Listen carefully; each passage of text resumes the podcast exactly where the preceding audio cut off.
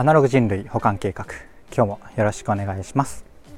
はい。どうもゆとです。この番組は聞いてるだけでほんのちょっと IT リテラシーがアップしちゃう。そんなお得なお話を日々してるラジオになってます。たまたま聞いちゃったよって方も少しだけでも聞いてくださると嬉しいです。はい。ということで、うんと、今歩きながら収録をしているので、ちょっとね、途中息切れとかになるかもしれないし、車とかね、通ったりするので、ちょっとお聞き苦しいところもあるかなと思うんですが、ご容赦いただけると幸いです。ちょっと気分転換があってら収録をしております。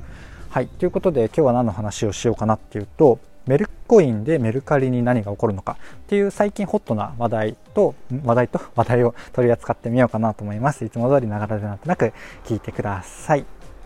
はい。ということで早速本題に入っていきたいんですが、えっとまあ、メルコインで何が起こるかメルカリ社全体で起こりうることとか、え、そういう単位ではなくってあくまで僕らがこう馴染み深い、まあ、使ってなくてもコマーシャルとかでも結構あの出てるのでどんなものかよく知っているメルカリとの掛け合わせで何が起きそうかなっていうところをあの僕がねあの正しい情報ニュースは関係なく僕が勝手に妄想を繰り広げて、えーと、あの面白いかもなーって皆さんがね思ってくれるかなっていうところをお話をしてみようかなと思います。なので、全然正確な情報はほぼないです。が、え、ー、と、まあ、この NFT とかブロックチェーンというところが、え、ー、と、まあ、よくわかんないけど、うんと、面白そうだと思いたいとか、まあ、理解したらきっと面白いんだろうなって思ってくださってる方にぜひ聞いていただきたいですね。では早速いきましょう。といってもね、最初、あの、このメルコインのニュース知らない方もいらっしゃるかと思うので、一瞬だけご紹介をすると、えっと、メルカリさんがですね、とうとうブロックチェーンに参入したんですよ。AI とかもね、結構初期から、あの、研究所的なところなのかな、やったりとか、アメリカ進出しようとしたりとか、いろいろこうやってるメルカリさんなんですが、まあ、そつなくというか、しっかりとブロックチェーンにも来たよっていう、そんなニュースが届いたんですよね。で、そのニュースはね、あの、別にその報告的なところなので、詳しい話はないんですが、ちょっと参考、参考程度にあの、リンクを貼っておくので見られる状態の方はとか、後でね、あの、見ていただけるといいかなと思います。ということで、改めて、えっ、ー、と、僕の妄想の あの、話に入っていきたいんですが、今日はね、あの、二つイメージご紹介します。で、一つが、まあ、アナログな話。で、二つ目がデジタルなお話ですね。で、本当 NFT とか、ブロックチェーンっていう言葉とか、まあ、ほとんど使わず、うんと、まあ、メルカリっていう事業内で何が起きたら面白いかなっていうところだけフォーカスしてお話ししてます、見ます。なので、えっ、ー、と、まあ、なんでこれができるんだろうとか、えー、そうなっていくんだろうっていうところが気になった方はその仕組みとか、えー、特徴っていうところを調べていただいたり他の方の配信とかね YouTube とか見ていただけるといいかなっていうそんな流れになる元ネタとなるお話をしてみようかなと思ってますで1つ目に入っていくとあの物の販売物の転売かアナログなもののテーマなんですけど、えっ、ー、とまあ、アナログなものの転売って、まあ、ちょっとなんか悪そうなイメージあるじゃないですか。で、で、なんだろうな、その課題感で言うと、まあ、一番はちょっとね、バイクが来たので一瞬止めてくださいというか、えっ、ー、と、適当につなげます。はい。で、ちょっとね、すいません、バイクで多分うるさかったんですが、えー、行ったので戻るに戻ると、何でしたっけ、転売って結構悪いイメージあるじゃないですか。まあ悪くないんですけどね、実際には。でただまあ課題感とかがあって、出版社さんとか、まあ、書籍だとしたらですけどね、出版社、出版社さんとか、え、ー、となんだろうな、服を作ってるクリエイターさんとかだとしたら、こう転売されていくと、まあ持ち主、持ち主というか、元の人にあのお金が入る仕組みがなかったんですよね、転売していくと。まあ、ただ、これが、あの、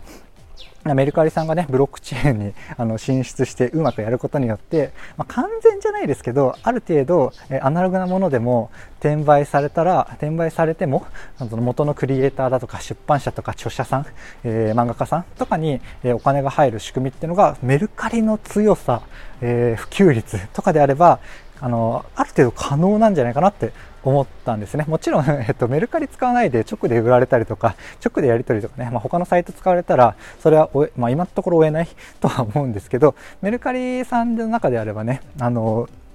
買った画像とかもありますしでそこからまた出品しようとしたら、えーと、これと同じですか？とかねやりやすいと思いますし、えーとまあ、何よりこのブロックチェーンでちゃんとつながれば、えーと、その履歴が追えるというところがあったりします。でそうなってくると,、うんと、何が起こるかっていうとあの、まあ、出版社さんとかねそのハンドメイドとかのクリエイターさんとか、まあ、各種クリエイターさんとかからあのメルカリでの流通をあの押されていくと思うんですよね要は味方になる感じそしたらまどんどんどんどんあのメルカリも強くなっていくしでその世界観がちょっと当たり前になってきたら多分他社さんとかも含めてこう結構アナログなものもこうなんかデジタル上でま1対1対応する感じで管理されていくっていうのも、まあ、あり得る未来なのかなと思ったりしたんですよね。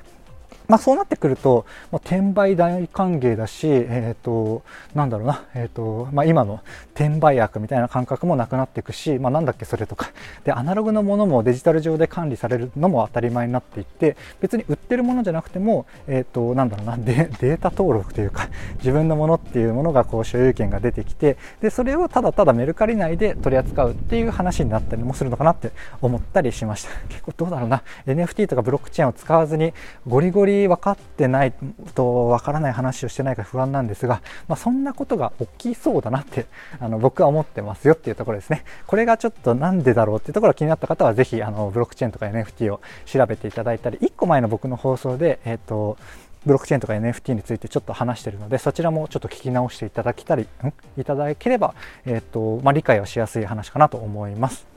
はい。で2個目なんですけどこれ,、まあ、これもまあ当たり前というかこれは別に面白くもなんともない僕の妄想なんですけどデジタルコンテンツの方のテーマですね。で要はデジタルコンテンツもメルカリで流通するようになってくると思います。はい。で、まあ、メルカリ使ったことない方向けに、えー、解説をすると、メルカリってやっぱ物じゃないですか。まあ、1個目の話でもしましたけど、えー、っと、いらなくなった服とか、アクセサリーとか、えー、本とかね、まあ、リアルな物体を売買するところで、うん、と伸びてきてそこのねあの発想が非常に簡単だとか、えー、そういうところでね伸びてきたサービスなんですけどデジタルコンテンツの流通っていうのは、まあ、別にメルカリでやる必要は、まあ、どんどんどんどんというか、まあ、正直ないんですけど、まあ、メルカリさんがねこのブロックチェーン事業に入ることによってそれが結構あの可能に可能になっていくというか早く実現していくんじゃないかなと思ったんですよね。要は、えっとまあ、例えばで言うと、まあ、僕がね、えっとまあ、誰か専用に、えっとまあ、このブロックチェーンについてお話しする会を作ったとするじゃないですか。で、それを、えっ、と、まあ、この、まあ、ちょっというか、まあ、ブロックチェーンとか NFT っていう技術を使って、まあ、あなた専用ですよっていうところを作ったとしますよね。で、それを、うんと、今までだったら別にそれをね、音声ファイルだとしたら、誰かにポンとあの渡したり URL 共有してね、あの勝手に共有して複製することができたんですけど、でそれを、え、っと、なんだろうな、メルカリの中だけで、え、っと閲覧可能にして、メルカリの中だけで、うんと、流通させていくみたいな世界観なのかな、最初は。なので、ちょっとさすがにパソコンとかスマホにローカルに落ちたものをこう制御していくっていうのは、さっきのアナログなものの物の管理、流通の管理と同じで、えーと、他社さんとかも国単位で、えー、当たり前になっていかないと難しい話なので、多分最初はね、あのあそうだ、これも全然僕の妄想ですよ。はい、メルカリの中だけで、えーと音声ファイルみたいな、音声ファイル、配信みたいなのが、届けることができて、えーと、それをまあ他の人に譲ったりとか、えー、売ったりすることができると。で、プラスでそれを、えーと、プラスでというか、最初の話と同じなんですけど、えーと、その転売とかをしたら僕の方、あの元ネタのクリエイターとかにお金がちゃんと入る、あのバックされるっていう仕組みですね。はい。というところでちょっと話しながら言ったし、まあ2個目のデジタルコンテンツの流通っていうところは、まあそんなに面白くない話なんですが、まあそんなところがね、出てきたりするんじゃないかなと思ったりしました。というところで、ちょっと歩いてたので、息切れになってきたし、うん、歩いて帰っているところでね、今家に近づいてきたのでそろそろ終わりなんですが、いかがでしたでしょうか？こんな感じで僕の配信では Web とかアプリとかテクノロジー的なテーマを題材にしつつ、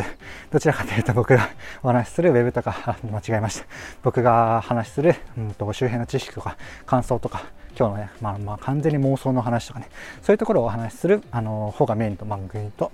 めっちゃ噛みましたね。ふダメだ。はい、メインの番組となっております。ちょっとでもね、良かったかなとか、役に立つなって思ってくださった方がいらっしゃいましたら、いいねとか、フォローとか、コメントやレターをいただけると嬉しいです。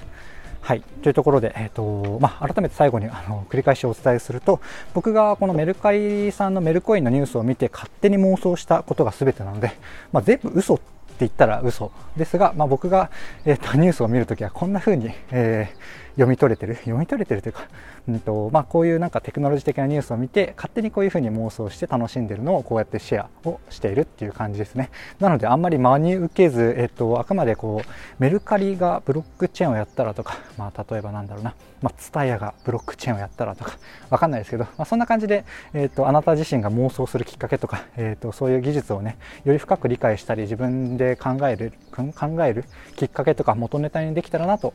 あの思います。そういうふうに活用いただけたら幸いです。というところで、はい、歩きながらなのでちょっとあの音も加えて僕のあの声もねお聞き苦しいところがあったかと思いますが大変申し訳ございません。ちょっと気分がてら収録をさせていただきました。とまあ、えっと今後もね聞いていただけると幸いです。最後までお聴きいただきありがとうございました。ではまた。